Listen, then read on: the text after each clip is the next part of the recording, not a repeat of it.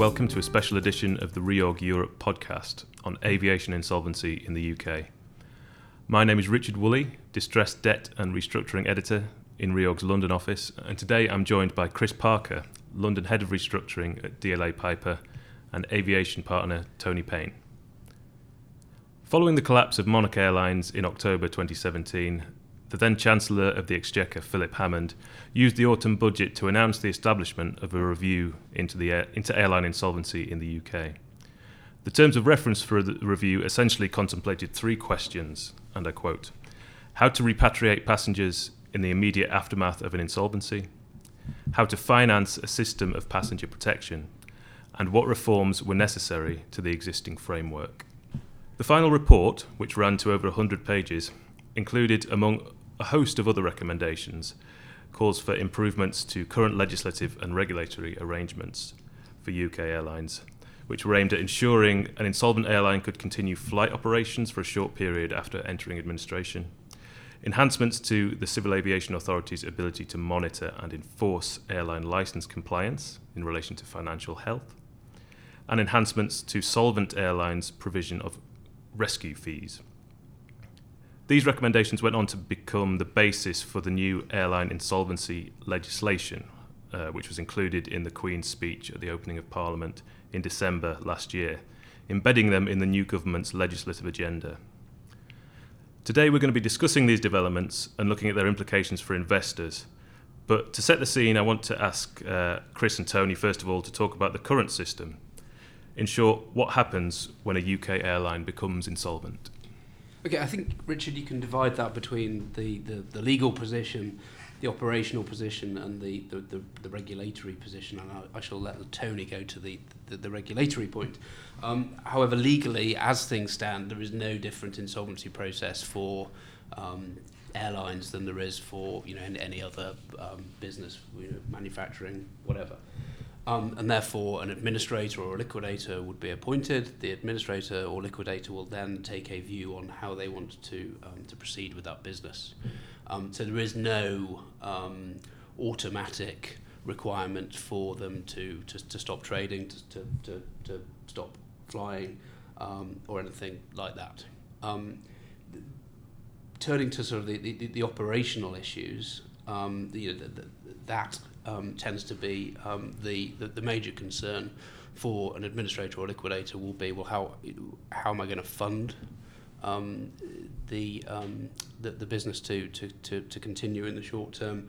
What is the risk the personal liability of continuing the um, the business um, in the short term? So th- th- those tend to be the reasons why um, airlines don't continue trading.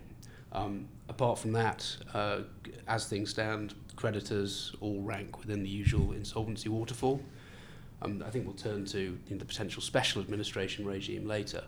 Um, but as, as things stand, there's really no difference. Mm. Thanks, Chris. And from a regulatory perspective, I think the uh, the idiosyncrasy with aviation is that uh, the operators, being the airlines, have uh, an operating license that is issued by the uh, the local authority in the UK, being the Civil Aviation Authority. at any point in time, the Civil Aviation Authority has the ability to withdraw an airline's operating license, and one of the key tests for that is the uh, financial sustainability of that airline. Uh, in the event that the CAA is not convinced of the airline's financial sustainability, uh, it can uh, suspend or withdraw uh, that operating license. And of course, that has been a, a, key consideration through all of the recent insolvencies that we've seen. But I think from a more practical perspective, it is that lead in, uh, the lead in issues into the insolvency that are often the catalyst to the end result. And by that, we mean that you will often see a series of events with any airline distress uh, where there will be creditors starting to try and mitigate their exposure. Those sorts of creditors being uh, the fuel suppliers, the credit card providers, and so on. And certainly in the recent uh, distressed airline situations, that was indeed the catalyst uh, at points to the failure of those airlines. Yeah, I suppose that's what we don't see is what the, um, the important piece is what's happening immediately before the insolvency. So, you know, there'll be enormous amounts of contingency planning mm. going on um, by regulators, by the airline itself, and, and, by their advisors, as well as creditors beginning to, to up the pressure mm. um, on that airline and look at their potential remedies before or in the event that it fails. Mm. Okay, and just turn, turning to the, the kind of regulatory uh, situation, there's in, in the UK we're, we're obviously signatories to the, the Cape Town Convention, which has its own um, insolvency measures. Um, how does that interplay with the Insolvency Act in the UK, and um, is there anything notable about the relationship between the two? So, so the Cape Town Convention effectively amends and enhances the existing moratorium um, in um, in insolvency. So it benefits the airline for the first 60 days and then benefits the, the lessor or the, the financier after the expiry of those 60 days. So uh, the, the Cape Town Convention um, alters the restrictions on certain creditors on their enforcement of aircraft security and leases. Instead of being bound by the regular moratorium, art, art, Alternative A of the Cape Town Convention means that an airline must return leased or mortgaged airframes to relevant creditors within a 60 day waiting period or cure all defaults preserve and maintain value of the airframes, and undertake to perform all obligations. After that 60 day waiting period, then uh, lessors are entitled to, to repossess airframes. Um, and that means that l- longer term trading than the initial 60 day period are impossible. Mm. And I think the only thing I would add to that is uh, certainly those that have been involved in any of the uh, the recent challenges with airlines uh, and of course we've been involved in almost all of them, will have seen that the Cape Town Convention has actually not featured significantly, and that is because of domestic regulatory regimes that effectively usurp the Cape Town Convention, and and where we've seen that crystallise is at the point of uh, of entering into the administration or the insolvency we are seeing the grounding and detention of fleets of aircraft uh, in, at a point at which the lessors simply cannot enforce their rights uh, under the Cape Town Convention. and that arises by virtue of domestic legislation that allows uh, the, a UK airport, the Civil Aviation Authority, or Eurocontrol to detain an entire fleet uh, of an aircraft uh, to protect it for certain uh, debts accrued to Eurocontrol, to the airport, to air traffic control. Uh, and certainly that has been something that has been uh, highly significant in all of the recent collapses, including in respect of the repatriation of passengers uh, at the moment. Okay. Well, that brings us fairly neatly onto the Monarch uh, situation. Mm. Um, how, how did that play out, kind of legally and, and for creditors? So I guess, well, I'll let Chris talk to it legally from an insolvency perspective, but I think in terms of the timing, uh, the difference between that and the more latter uh, distress situations was that in Monarch it, it was it was unprecedented. It, we had a situation where you have a legal regime whereby uh, travel companies, uh, uh, the, the operators pay into an ATOL fund that allows for the repatriation of passengers and so on. This obviously deals with the uh, aviation regulatory side of things and not the insolvency things, which, which may not be as relevant to your listeners. But the relevance of that is that what we saw in Monarch was a situation where Treasury uh, and, and, indeed the creditors of Monarch were put under immense pressure because of the shortfall created by virtue of the uh, very significant costs of re- repatriating a vast number of uh, British holidaymakers. Uh, and I think that bore out the, um, the perceived shortfalls in the um, certainly the package travel regime, but also the insolvency regime uh, that Chris uh, might want to comment on. Yeah, so I think the um, the, the, the, interesting feature about Monarch um, was, um, for the reasons that we, we've talked about, both operational reasons and um, regulatory reasons, um, the administrators, in the case of Monarch, were unable to continue flying. Um, as a result of that, there were 100,000 passengers left stranded in other jurisdictions, and 30,000 odd bookings lost. Um, so, because they'd taken the, the, the decision not to fly, um, immediately um, uh, aircraft leases were terminated. Um, and so, I think a lot of time was spent over the first seven days dealing with the, um, the impact of the termination of those leases. Um, and, theref- and as a consequence of that, the, uh, the repatriation exercise had to rely on, on, on non monarch aircraft Hmm. um, in order to, to, uh, to re- repatriate 100,000 odd people. Hmm. And I think the cost we now know was something around 60 million um, pounds. And, and that's what I know we're going to talk about the airline insolvency review later, um, but that'll be one of the, um, the major issues um, which, um, which caused the, the government to, um, to request the, the airline insolvency review. Hmm. Yeah, we could maybe we can talk a, a little bit more about how how Monarch kind of led to the the AIR. Um, what what were the steps between Monarch and, and the call for for reform? From a, I think from a practical perspective, it, it's it's really quite simple. Uh, there was a regulatory regime that was designed to protect uh, certain passages uh, from in in the case of a failure of an operator or a package travel provider. But what we saw was that the reality of the situation was that when Monarch collapsed, the pressure on government created from the public and the media was that uh, the public expected all uh, holiday makers, all British holiday makers to be repatriated. Quite simply, that created a huge financial burden that could not be met by the existing uh, regime that was in place by the CAA and, and which was then met uh, directly by HMG. Uh, the net result of that is that you have a, a, a burden on the UK taxpayer uh, to, uh, to, to meet those costs. That, for obvious reasons, is not a situation that Treasury uh, wants to see itself put in, and as a consequence of that, it forced itself to look back at what is the regime uh, what are other countries, what are other jurisdictions doing about these sorts of things, and, and how might we address these uh, eventualities in the, in the future. Okay.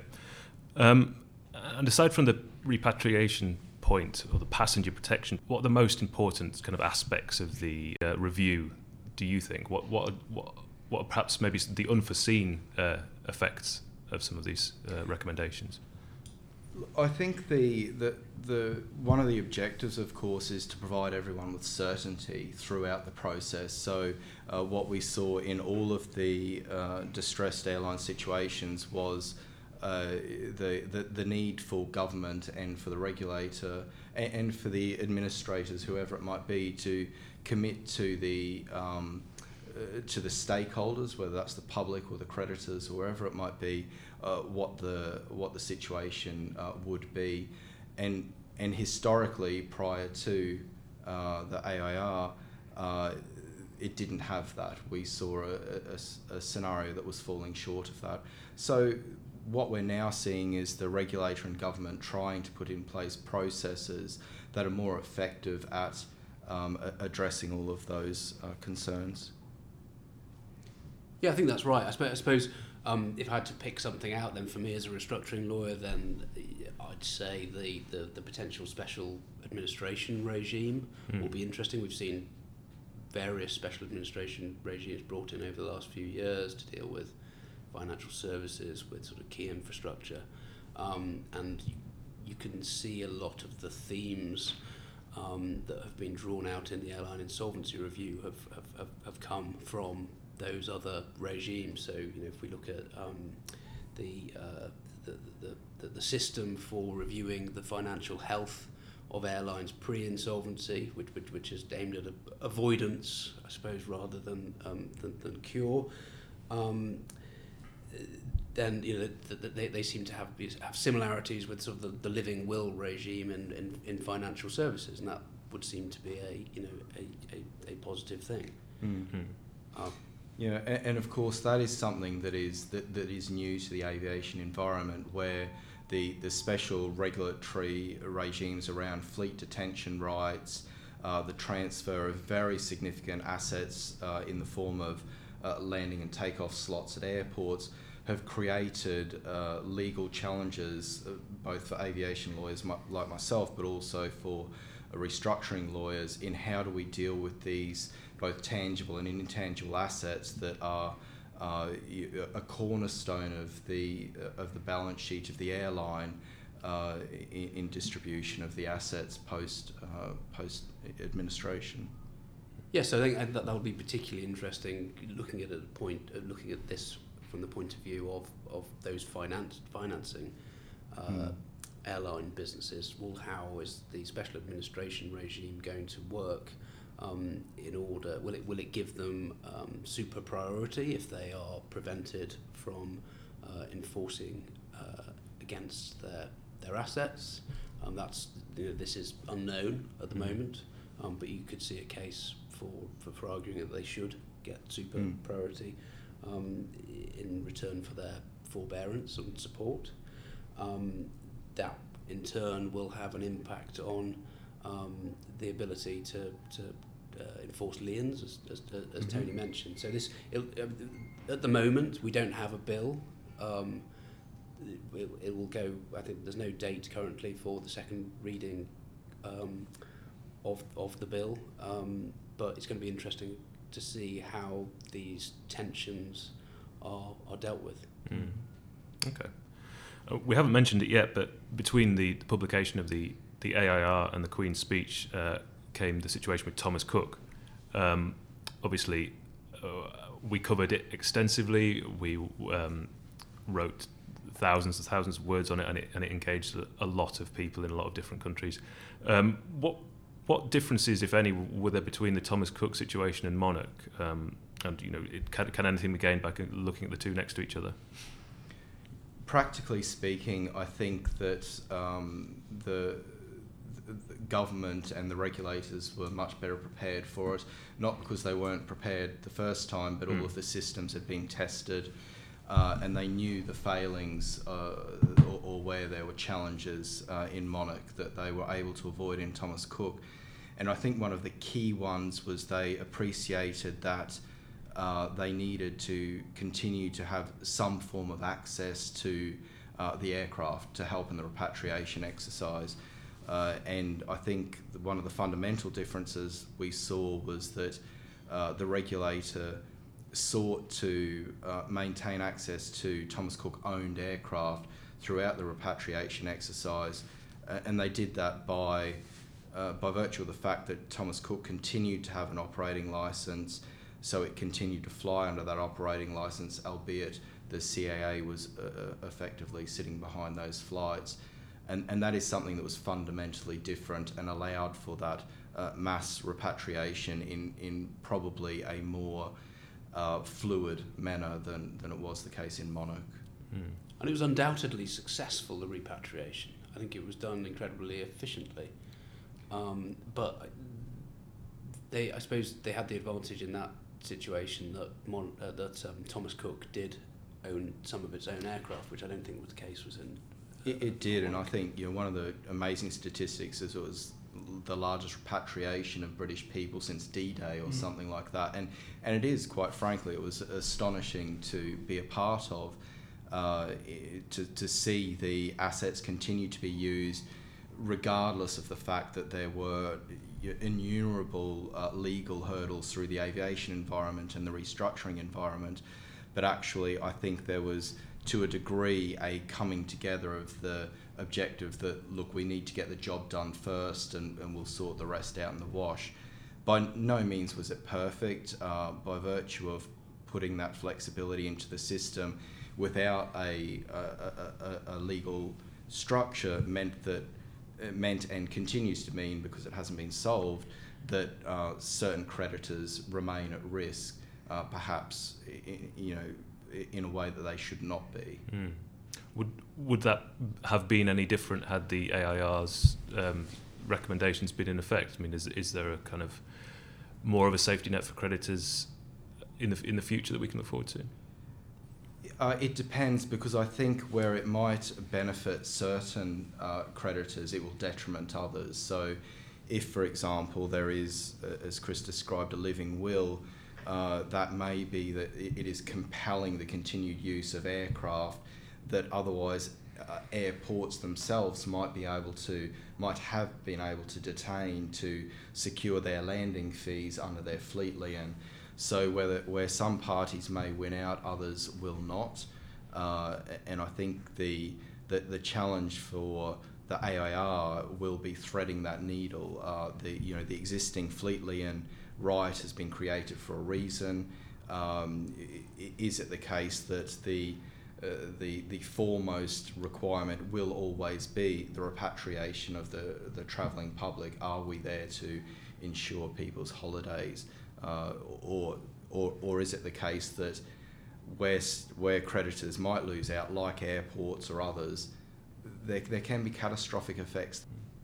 I think there'll be, a, there'll be there'll be a further impact on those sorts of issues because if if say airports no longer have the right to um, to a, a fleet lien mm. or any sort of lien, then they will have to look at other ways of ensuring that they get paid. And certainly that's the case that you, you wouldn't want to create a situation where we are p- potentially putting in new barriers to entry, whether um, artificial or not, uh, to new airline operators. You know, it's a, a, highly competitive environment already. Um, these are very expensive assets. The, um, the, the aviation uh, regulatory regime already provides for certain levels of bonding and uh, mm. th- that are quite unique to this sector. So you, you can absolutely understand that there will be some um, resistance to further uh, financial barriers being put in, whether that be from uh, from the airports or, or from uh, regulatory constructs that means uh, you, there, there is more money or more taxes being paid to protect from such eventualities. Mm. Um, so the Queen's speech to Parliament in December um, introduced some of the measures from, from the AIR, but um, perhaps you could you know, could speak a bit more about how much of uh, the contents of the report have, have, made it onto the legislative agenda for the new government. Um, yeah, Richard, we, we simply don't know at the moment. Um, so we have uh, some four or five bullet points within the Queen's speech that seems to recognise the, the, the, the repatri- repatriation toolkit, um, the uh, special administration regime, uh, and enhancements to, to uh, ATOL. But we don't we don't have any more information than that about what will actually turn up in the bill because as I said earlier we haven't seen the bill what we have had is the airline insolvency review briefing paper from the House of Commons library um, from uh, January 2020 um, which gives us a little more information. Um, it provides a good summary of the airline insolvency review but it's a case of watch this space and I think that's particularly important for um, for, for, for lessors, for financiers, um, to track this in detail because it'll be them that will be expected to be more nimble and to react to um, legislative change um, by considering how they continue financing the aviation industry, which is obviously a key industry uh, within the UK. Mm. Yeah, and I think that's all right, Chris. And I think the uh, what we what we already have is a system whereby you have a very sophisticated uh, regulator in the UK and indeed uh, a, a, lot of the European regulators. So I think the, the, the message out there is that you still have a very um, a very strong uh, sector. You've got a, a, a, regulator that is and government that are very willing to uh, work with industry through distress situations. Uh, such that um, all stake stakeholders uh, can move forward with some level of certainty. Chris, Tony, thanks very much for joining us. Thank you very much.